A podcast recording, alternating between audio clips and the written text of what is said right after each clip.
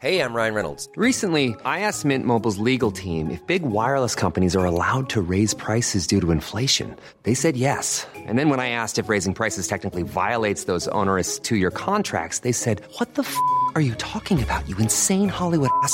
So to recap, we're cutting the price of Mint Unlimited from $30 a month to just $15 a month. Give it a try at mintmobile.com slash switch. $45 upfront for three months plus taxes and fees. Promo rate for new customers for limited time. Unlimited more than 40 gigabytes per month. Slows. Full terms at mintmobile.com. Hejsan Svanberg! Hallå där Blankens! Vet du, idag, eh, när det här avsnittet sänds, då finns ju vi i Stockholm båda två och är på Modgallerian mellan klockan 12 och 2, eller hur? Ja, exakt. Och eh, intervjuar massa spännande personer under modeveckan i Modgallerian. Mm.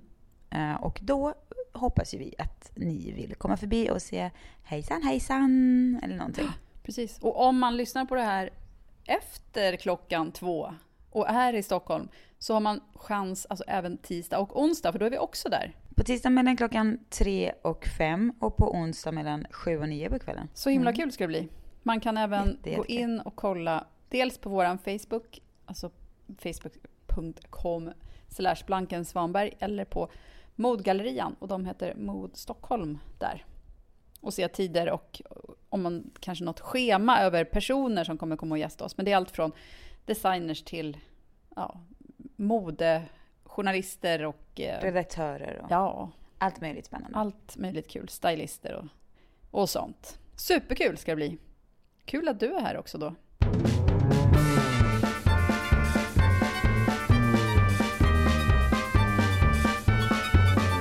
Jag har ju gått i våndor. Vi kom tillbaka till Los Angeles för två veckor sedan. Och flyga tillbaka hit med en bebis som är, eh, ja, kan han vara idag? Han är åtta månader kanske. Ja, något sånt där.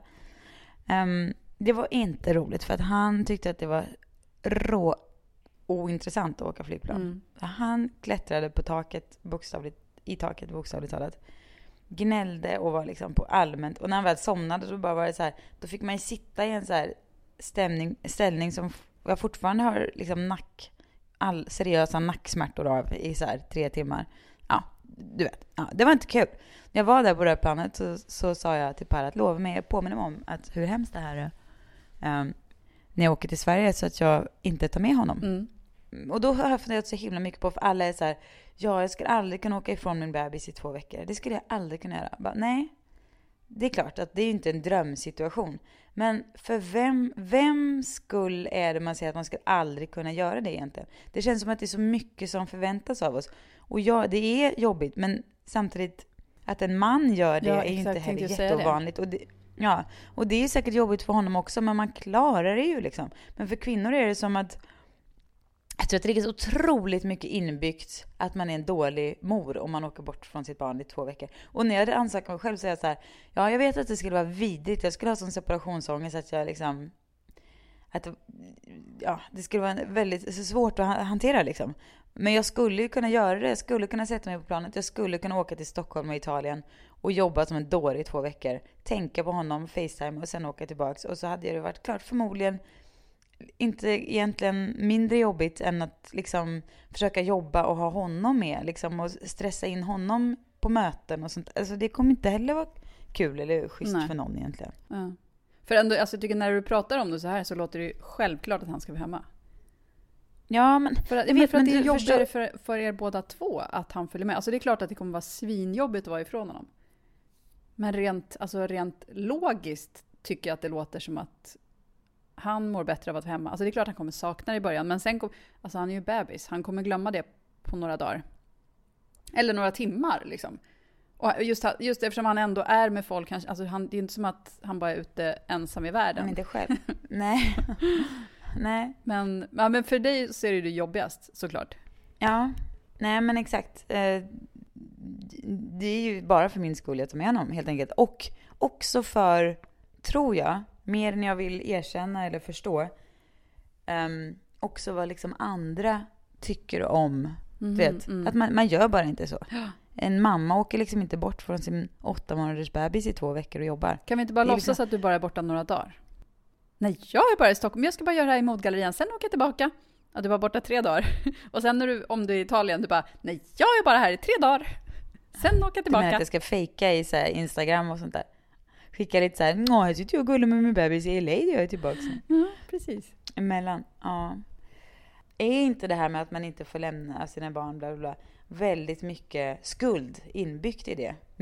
Och det påverkar hur vi känner liksom. Om det ligger en skuld i att lämna sitt barn i två veckor, Mm. då, då känner man ju den och då kryper den under skinnet och ger en ångest på något sätt. Hade det inte funnits, om alla gjorde det bara. Ja, ibland måste man åka iväg och jobba. Det är inte konstigare än att man liksom går till sitt vanliga jobb, men ibland är man borta lite. Om alla hade gjort det och det hade varit helt normaliserat och inga konstigheter. Så, um, ja, så kanske det inte hade känts så här för mig. Alltså i Sverige har vi en väldigt lång föräldraledighet och, och man liksom förväntas vilja vara hemma hela tiden och sådär. Men om man jämför med andra länder, till exempel USA, och du vet, folk som går tillbaka och börjar jobba två veckor efter förlossning. Och så där. så att, alltså han är åtta månader, du har varit hemma med honom hela tiden, du har jobbat hemifrån, du har liksom säkert träffat honom mer än vad än vad många andra bebisar gör för att deras föräldrar kanske börjar jobba tidigare och sådär. Så det finns, det finns ju ingen anledning för dig att ha dåligt samvete kring det. Om du skulle vara borta i två Nej. veckor. Men sen är det klart att det är jobbigt. Men det är också, jag tror, du vet den fysiska grejen, att man med en bebis, man går liksom och kramar den hela tiden. Att det är liksom det, är det fysiska man saknar, att känna på de små låren. Eller du vet, ha, ha det. Ja. Eh, Men... Titta på den lilla snoppen. Den ska jag återkomma till. Återkomma till snoppen? strax. Okej. Ja, för att jag har tänkt på en sak som är så, så orättvis som jag nu ska avslöja och bara... Så, ja. Eh, Men för, först bara, alltså jag, jag tror inte det är dåligt samvete egentligen mot honom, för det har jag inte. Jag, liksom, utan det är skuld. Liksom. Det är, skuld, det är så här Luther, att en mor Inte åker inte ifrån du? sitt barn. Ja. Nej, man gör inte det. Och, det, och jag hatar, den är ju så otroligt inbyggd i svenska samhället och svenska folksjälen. Den där skulden som vi hela tiden ska, ja, det som vi ska bära runt på liksom.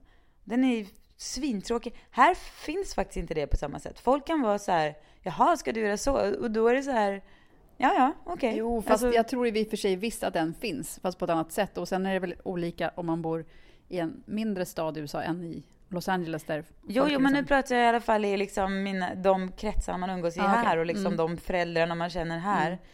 Så där jag tycker att alla har väldigt olika val. Eller gör, vissa är liksom hemma jämt, vissa reser omkring som dårar, andra liksom... Alla har väldigt så olika livssituationer och väldigt olika ursprung. Mm. Men har inte också alla... finns väldigt typ, lite... förlåt, men har inte typ alla då också någon, en, alltså en väldigt nära förhållande till en nanny eller en barnvakt eller en, någon som, som pass, passar barnen utöver föräldrarna? Kanske det, men jag, jo, kanske det, men jag menar bara att hur man än väljer att göra så är det, finns, är det ingen som dömer någon annan för det. Alltså det finns, det finns inte så här, jaha men gud, är du hemma med ditt barn? Eh, hallå, vad är- 50-talet ringde liksom. Det finns ingen som dömer någon för det. Det finns ingen som, hur man än gör, alltså det finns aldrig, men det finns, det, man bara, jaha, konstaterar, ja okej, men jag gör på ett annat sätt och så finns det inte det här, "Ah, det skulle jag aldrig, alltså det finns bara inte och det är så befriande tycker jag. Faktiskt. Men har du bestämt dig hur du ska göra? Nej, men jag tror jag tar med honom. Ska jag berätta om snoppen Ja, nu? visst. Gör det. Ja, men du vet, jag tycker att tjejer har alltid fått liksom skämmas, klä skott för det här med bullfitta.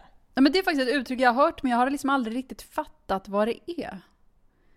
Alltså förutom att man förstår att det är någonting som är bulligt, alltså liksom själva, antar jag, Jo, men det är väl att det inte är liksom, liksom, vad ska man säga, platt som på en Barbie. Hårt liksom. nej, precis, det är inte platt, utan det finns ju liksom lite fett och liksom, ja, under själva pälsen och runt omkring så att säga.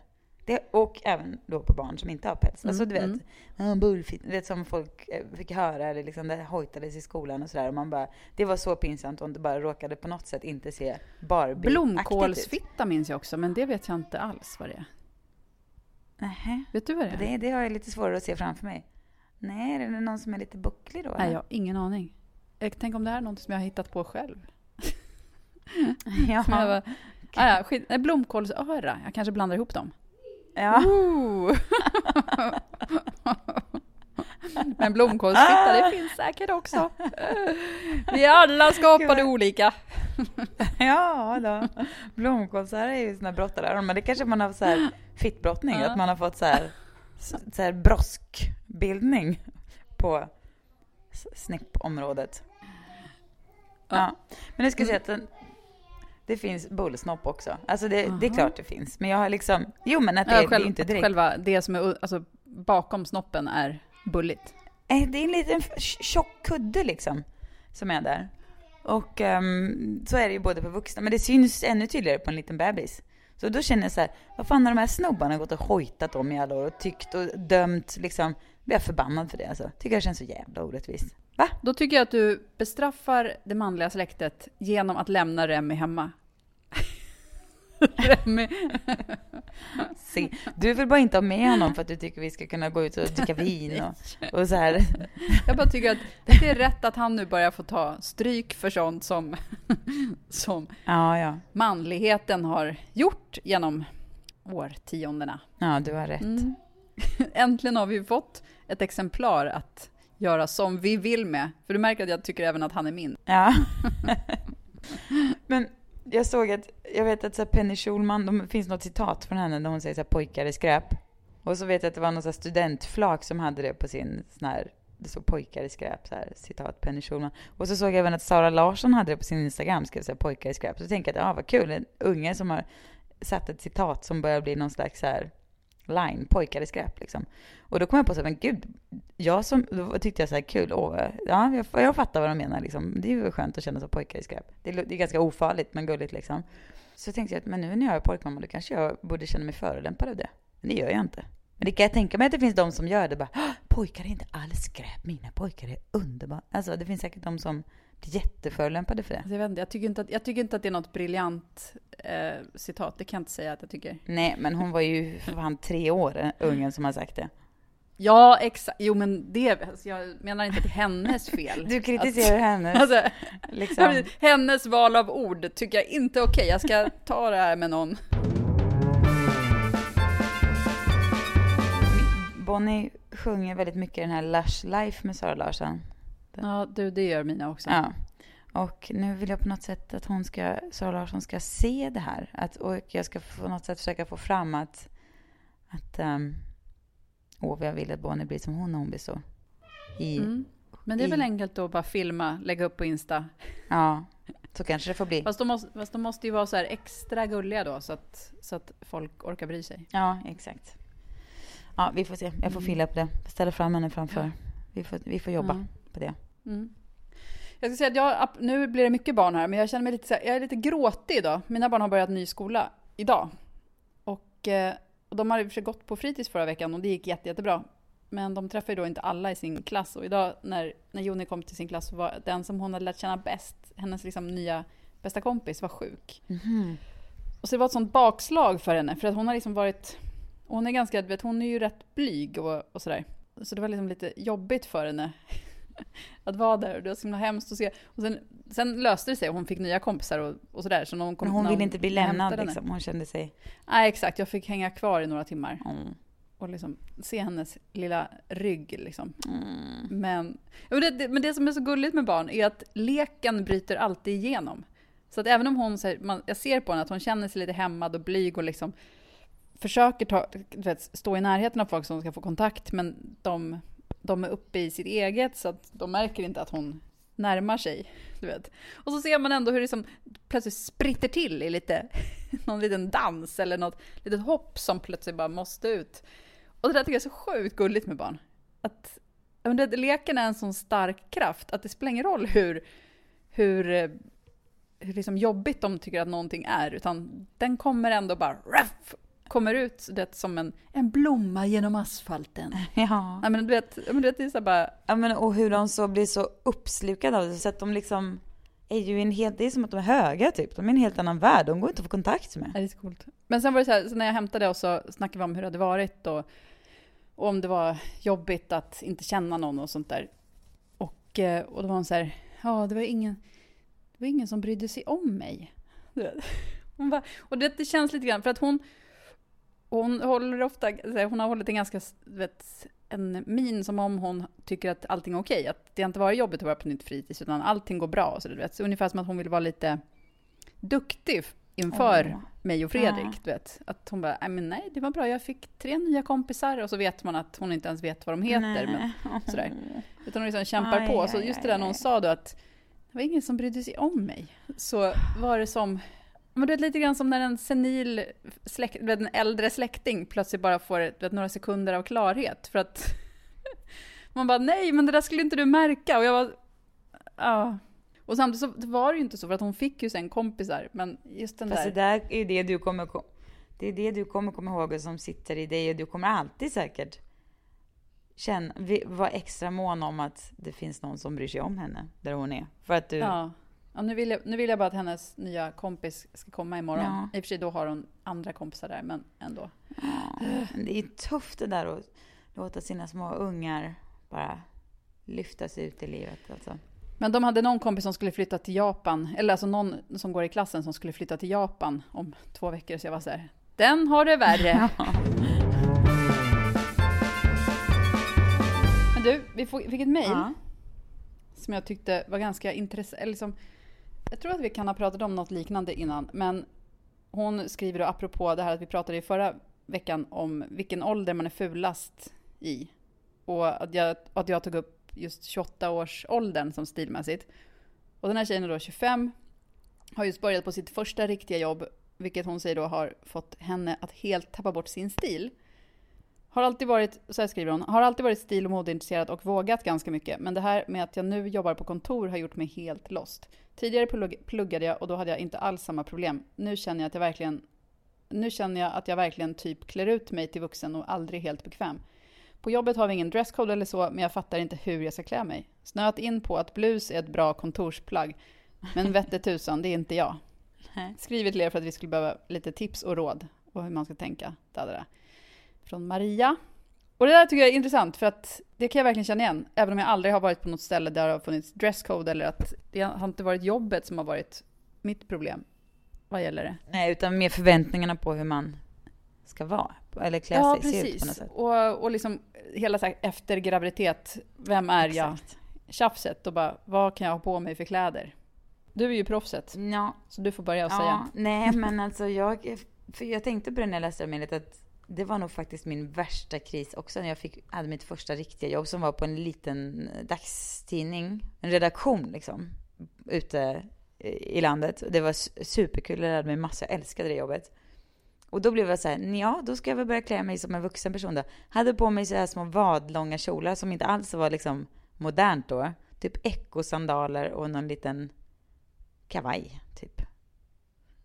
Och ett litet block och penna, så vi var ute och gjorde reportage om förlorade katter och sånt där. Men gick du och köpte liksom de kläderna som du tänker att nu, så här ska man se ut på det här? Eller hade Nej, du men det? kanske tidigare hade jag kanske haft den där, samma kjol fast med liksom en bh och klackar och så hade man varit ute och, eller, förstår du? Eller man hade haft en, liksom burit den som en klänning eller du vet, man hade liksom Ja, nej, så det var nog grejer jag hade. Men jag kombinerade dem på så väldigt olyckligt sätt ett tag där. Och när man kollar på min mamma, då var ju hon extremt tantig alltså. Nej, alltså när hon var i 30-årsåldern.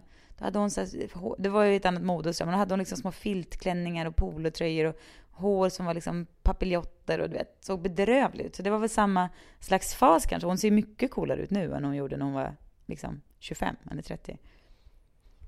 28 menar du? Jag var i och för sig kanske 22, 23 när det här hände då. Men jag, så jag förstår verkligen den där krisen.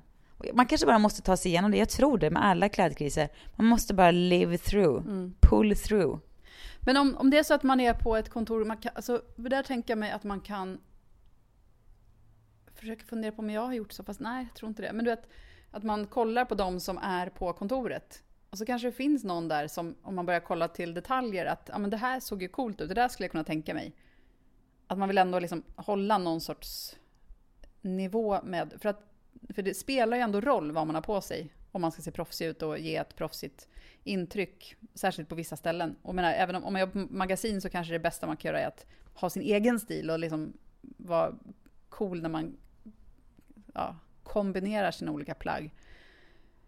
Och på kontor, men att att det måste ju finnas detaljer som går att, att känna sig som sig Exakt, själv. för det var det jag tänkte som skulle vara mitt bästa tips i sådana fall. Om man nu känner att man vill vara, se lite vuxen ut sådär, det är ju, jag fattar den. Det är klart att man vill liksom bli tagen på allvar. Man vill inte se ut som ungen på arbetsplatsen. Liksom. Ja, men då kan vi ta något så neutralt. Och några snygga jeans och något snyggt till. Det behöver inte vara så överdrivet tråkigt för det. Man kan ju ta något som är liksom normalt. Om man nu vill få för sig att blus är bra, ja men ha det då. Men du behöver inte ha liksom, liksom en präktig liten pressvikt svart byxa och lågskor. Alltså man behöver inte gå hela vägen. Man kan ju liksom signalera i vissa delar att man är ordning och reda på. Och sen kan man ju vara personlig i detaljerna. Man kanske har ett så här knallrött läppstift eller svart och vitrandiga naglar eller eh, du vet mm, pumps med nitar på. Eller, du vet, sådana där saker som ändå visar att man, är inte, liksom, att man inte är en liten tant. Mm. Men det är där återigen, hon den här svenska ADn var hon väl, jag tror vi pratade om henne i våras, som jobbade på något magasin, har jag för mig, i, i New York. Gud, jag är alltid varför kan jag aldrig komma ihåg detaljer? Jag bara, men det var ju typ då, och det var typ en sån här tjej, och det var, i alla fall, hon hade ju hittat på en uniform till sig själv. Vit blus med någon sorts svart, inte som en slips, men liksom som ett snöre som hon som man knöt. Ja. Liksom. Och så svarta brallor. Och det blir liksom hennes kostym. Det är så himla Men, smart. men frågan är om man ska fatta det beslutet när man är 25. För du, Nej, det man kanske man behöver tio år till för att veta vad, hur en sån kostym skulle se ut. Lagerfeld hade väl knappast sin grej klar för sig när han var 22. Låt oss säga att jag varje dag sprang på åtminstone två, tre jättekola möten.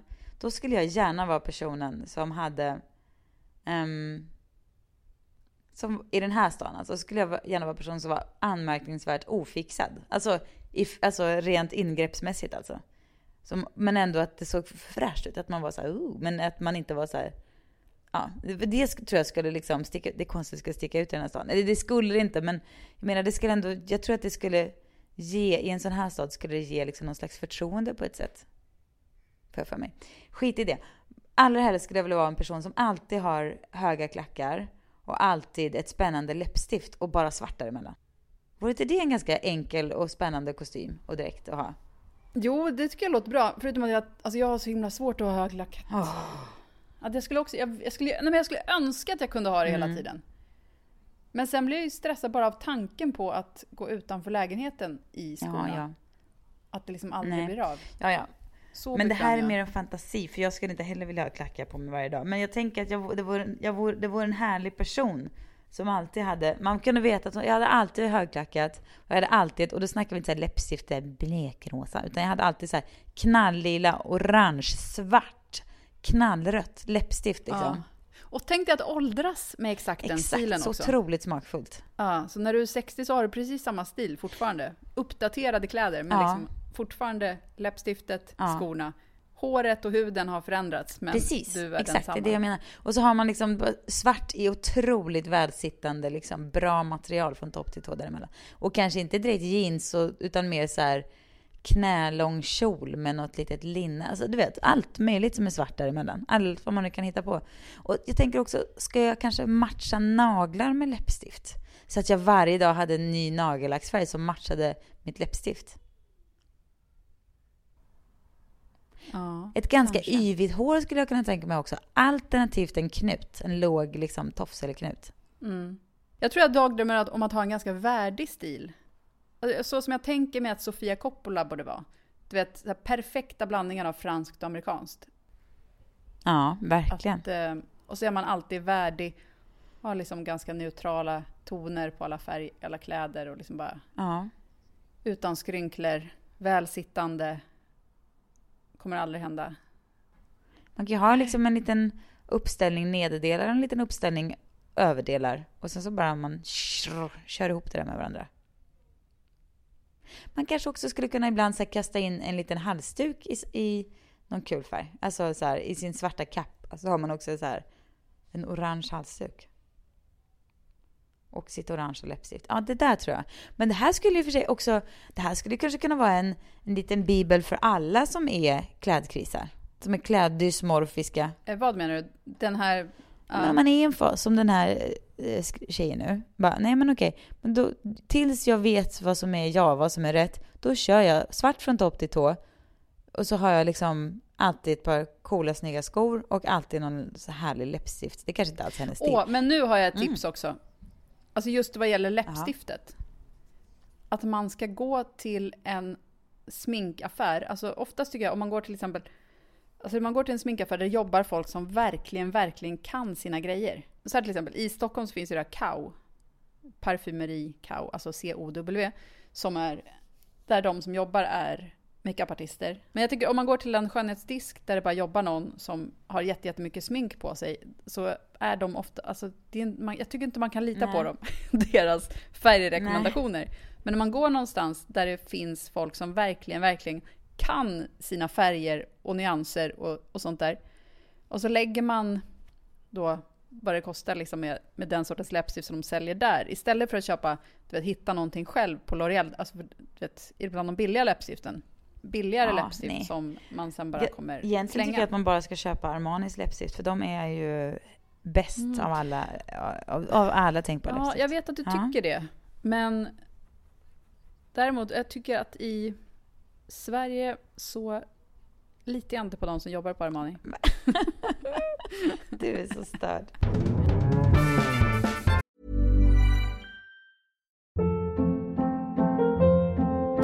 Hold up. What was that? Boring. No flavor. That was as bad as those leftovers you ate all week. Kiki Palmer here, and it's time to say hello to something fresh and guilt-free. Hello Fresh. Jazz up dinner with pecan-crusted chicken or garlic butter shrimp scampi. Now that's music to my mouth. Hello Fresh. Let's get this dinner party started. Discover all the delicious possibilities at hellofresh.com. Hiring for your small business? If you're not looking for professionals on LinkedIn, you're looking in the wrong place. That's like looking for your car keys in a fish tank. LinkedIn helps you hire professionals you can't find anywhere else, even those who aren't actively searching for a new job but might be open to the perfect role. In a given month, over 70% of LinkedIn users don't even visit other leading job sites. So start looking in the right place. With LinkedIn, you can hire professionals like a professional. Post your free job on linkedin.com slash achieve today.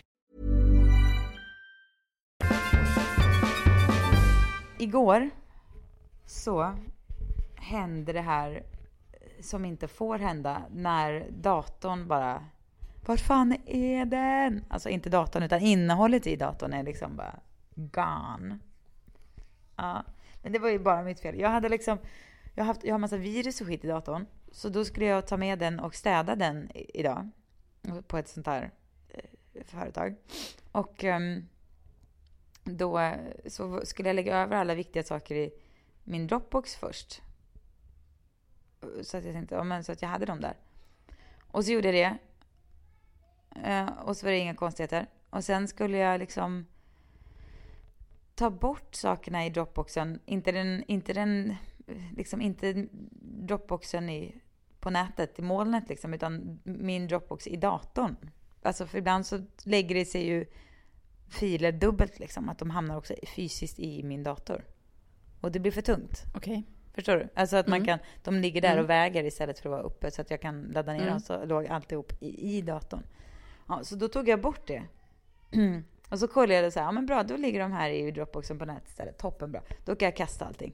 Kastade hela skiten. Alltså, vi snackar, du vet, varenda foto, blankensfoto, varenda, fam- allt liksom. Ja, kastade hela skiten. Gick in på min Dropbox på nätet och såg när de raderade så de bara tjoff, tjoff, tjoff åkte ut ur Dropboxen också. Va? De Vadå, du såg det i realtid ut. att det bara skedde? Ja, hur de bara, nej men nej! Och jag försökte såhär, "Ja, spara ner, spara ner, hysteriskt. Men det hanns inte utan det bara sögs ut liksom. Ehm, ja, då hade jag ju sån, jag var helt iskall. Och så, så kände jag också att det var så jävla typiskt mig att jag liksom lite så här, jag raderar skiten. Alltså jag ibland kan vara väldigt snabb i mina beslut, lite för snabb. Så att jag inte riktigt hinner safea utan jag bara, äh, jag kör. Och så, äh, jag körde och dömde hela datorn. Och äh, det skulle jag inte gjort. Ja, och sen så fick jag ju sitta, hittade jag någon sån här jävla jävels, du vet YouTube så här, how to restore deleted files, bla bla bla. Aha, och sen så fick jag ju köpa någon software förstås för 100 dollar. Och sen så fick jag något här nummer, hit kan du ringa. Ja, så ringde jag det numret och hamnade på så här, du vet någon sån här helpdesk då. Och då var de också så här, ja men då kan du bara köpa, och så gjorde du vet så ja men det här kommer vi kunna fixa förstår du, det är inga problem. Ja och sen så, så ja men gör det, ja men då vill vi gärna att du ska köpa det här eh, ett så här årabonnemang så har du liksom tillgång till oss för 200 dollar i ett år så, så fort du vill. Så fort du har liksom problem med datorn kan du ringa oss dygnet runt och bara, ja men i och för sig, det låter ju rätt bra. Jag kan inget om datorer och man har ju problem ibland så vi köper det då. Mm, och sen så bara, ja men okej, då ska, du ska du få din hjälp nu då. Då skickar vi dig till teknikern. Ja. Och sen så kommer till en tekniker som var helt så här, för vi hade så delad skärm. Alltså han var inne i min dator, du vet sådär. Och han bara så här lallade runt. Jag såg, men han fattade ju ingenting av. Alltså han var så här, du vet, gjorde helt kon, du vet, helt så här. Han var inte ens där han borde varit liksom på något sätt. Alltså det slutade med att jag, och då fick jag samtidigt att jag googlade själv och så här, hur man skulle få tillbaka filer till en Dropbox. Och det visade sig att delade filer gick att få tillbaka och bla bla. Så att det löste sig liksom. Men då hade jag gjort allting själv och det slutade med att jag, för klockan var typ två på natten och jag hade hållit på med det i fyra timmar typ. Och jag bara var så jävla sur på den här teknikern som, du vet, som jag har betalt så jävla mycket pengar för. Du vet, utnyttjade människas desperation. Alltså det var inte han just, utan den här killen jag snackade med innan som var så trevlig och som lovade att det här kommer jag ordna på en sekund, det är inga konstigheter.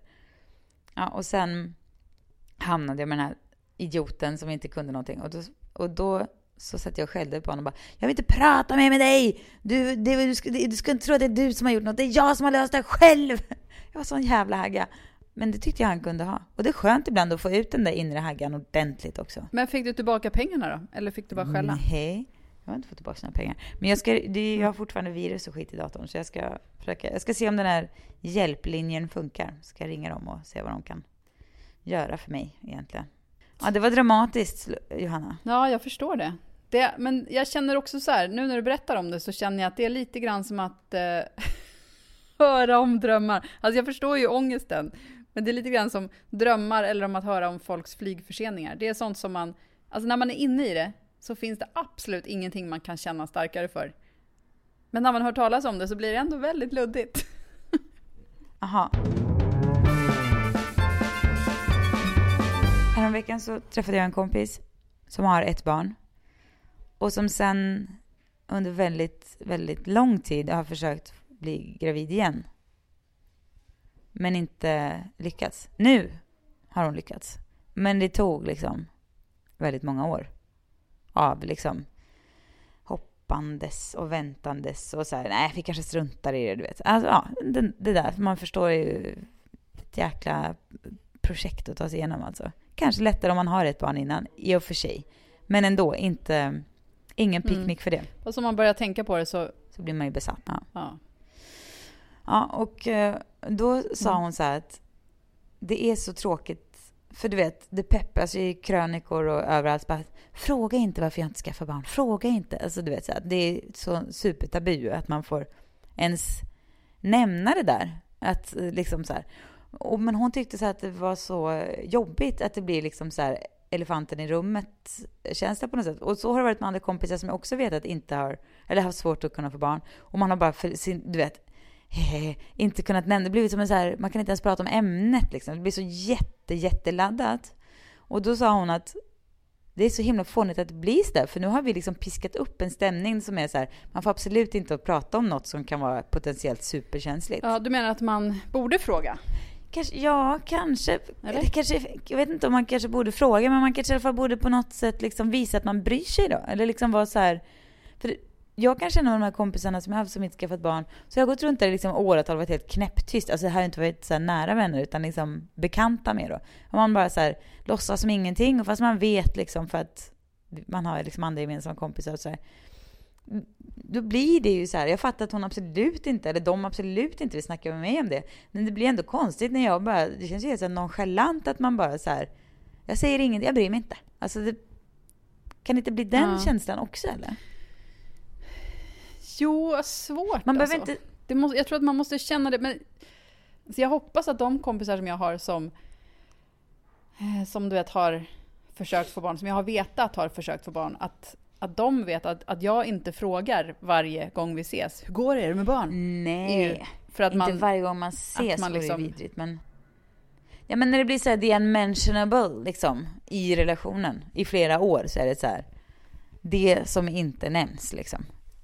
Och det blir kanske konstigt för alla parter på något sätt att börja ta upp det sådär. Men jag tänker, kan man inte, kan inte man på något sätt som, alltså jag säger inte vad som är rätt eller fel, jag bara resonerar. Kan man inte som så här bistående eller något sånt där, om ämnet kommer liksom lite på tal sådär, alltså det behöver inte vara varje gång, det behöver inte vara det första man frågar sådär, för det är ju skitjobbigt förstås.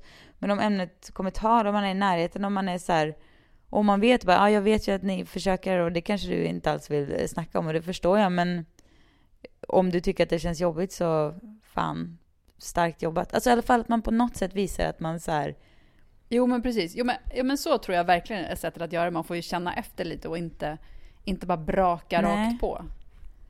Och säga Hur Nej, går det? nej. Eller ska, när ska ni skaffa nej, nej, barn? nej, nej. För det är väl liksom, men, men att just göra det lite Men jag tror att alla, jo, finkänsligt så man ändå visar att men alla har blivit så ilärda det där så att man, Ja, fast jag, nej, jag, jag, vet, jag tror faktiskt att det är ett större problem med folk som så här, ha är du gravid? Säger, du vet, sådana som säger sånt utan att man kanske är det. Alltså för att de ser mage eller för att, eller det som ska fram och klappa på ens gravidmage utan att, utan att de får. Jag tror ändå att det ett större problem, men jo men tänk om så här tänk om man så bara ändrade hela samhället, om det var så här, inte var så jävla tabu och jag har svårt att få barn, om det bara var så här, ja, ibland, eller vad det nu kan vara, eller att vara sjuk, eller att vara så här, må psykiskt dåligt eller sådär, alla sådana här saker som är superkänsliga liksom, du vet, som man inte riktigt vågar prata om. Om man bara liksom vände på det, om alla bara aktivt började prata om så här, som Kim Kardashian, nu, jag fattar inte vad hennes problem var, Ja. för att hon, och missfall, missfall, tycker jag. samma sak, exakt. Där är det verkligen något som måste ut Ja. och vädras. Att hur vanligt Ja. det är. För det minns jag, jag fick ett ti- supertidigt missfall. Liksom. Jag hade typ precis fått veta att jag var gravid. Min allra första graviditet. Och, eh, och då hade jag ingen aning om att det ens existerade. Typ. Eller jo, jag visste ju att det existerade. Och det hade, Tabut, eller vadå? nej, men att, att det var så vanligt. För sen Mhm. hade jag liksom flera kompisar som fick barn ungefär samtidigt, eller som var- var med barn samtidigt. Och du vet, allihopa fick missfall. Just den första graviditeten tror jag är svinvanligt. Ja. Men det var ju aldrig någon som sa till en. Eller varför skulle man egentligen göra det? För då kanske man skulle gå runt och vara super, super nojig hela tiden. Men det där, att det är så vanligt, för sen har jag liksom varit med om så många andra som har fått barn efter, eller du vet, sådär. Och, och de har inte heller vetat hur vanligt det egentligen är. Nej. Så där känner man att jag, jag kan liksom komma och hjälpa till när jag säger att ja, men jag fick och den här fick och den, eller jag säger inte kanske namn på alla som fick, för alla kanske inte outa sina missfall. Men du vet, att man bara, men det här är svinvanligt. Ja.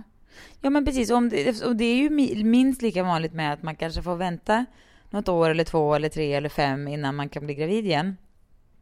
Eller bli gravid överhuvudtaget, eller tio år.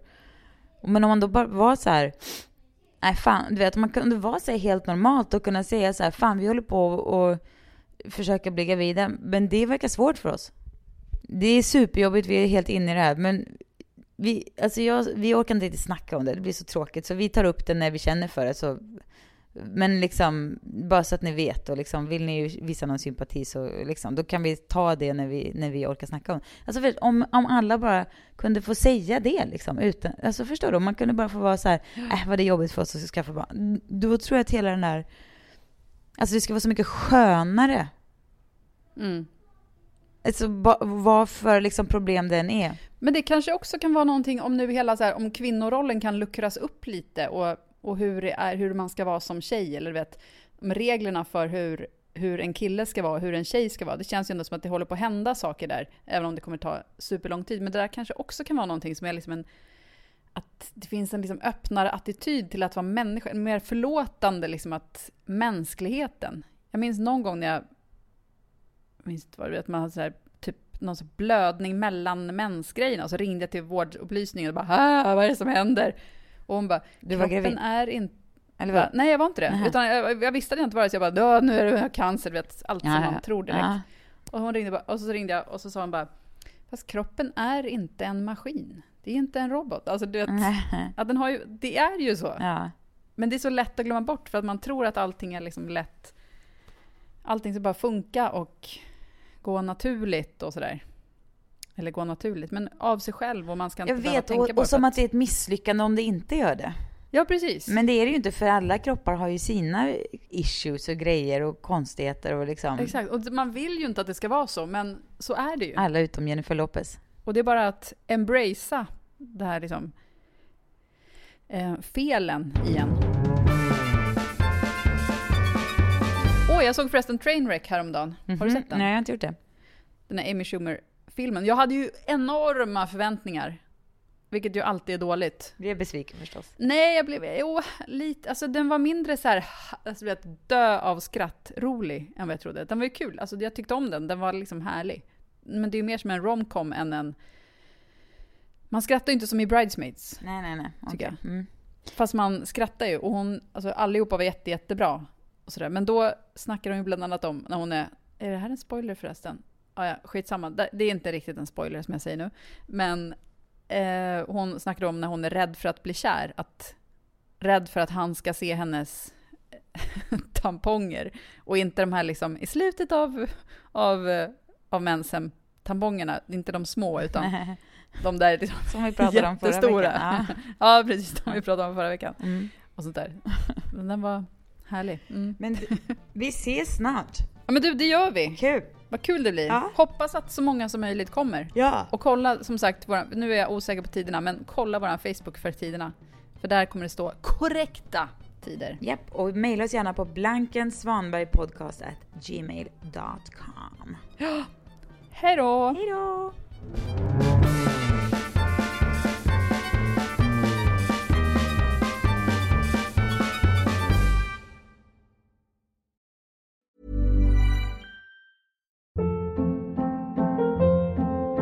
Hold up. What was that? Boring. No flavor. That was as bad as those leftovers you ate all week. Kiki Palmer here, and it's time to say hello to something fresh and guilt-free. Hello Fresh. Jazz up dinner with pecan-crusted chicken or garlic butter shrimp scampi. Now that's music to my mouth. Hello Fresh. Let's get this dinner party started. Discover all the delicious possibilities at hellofresh.com.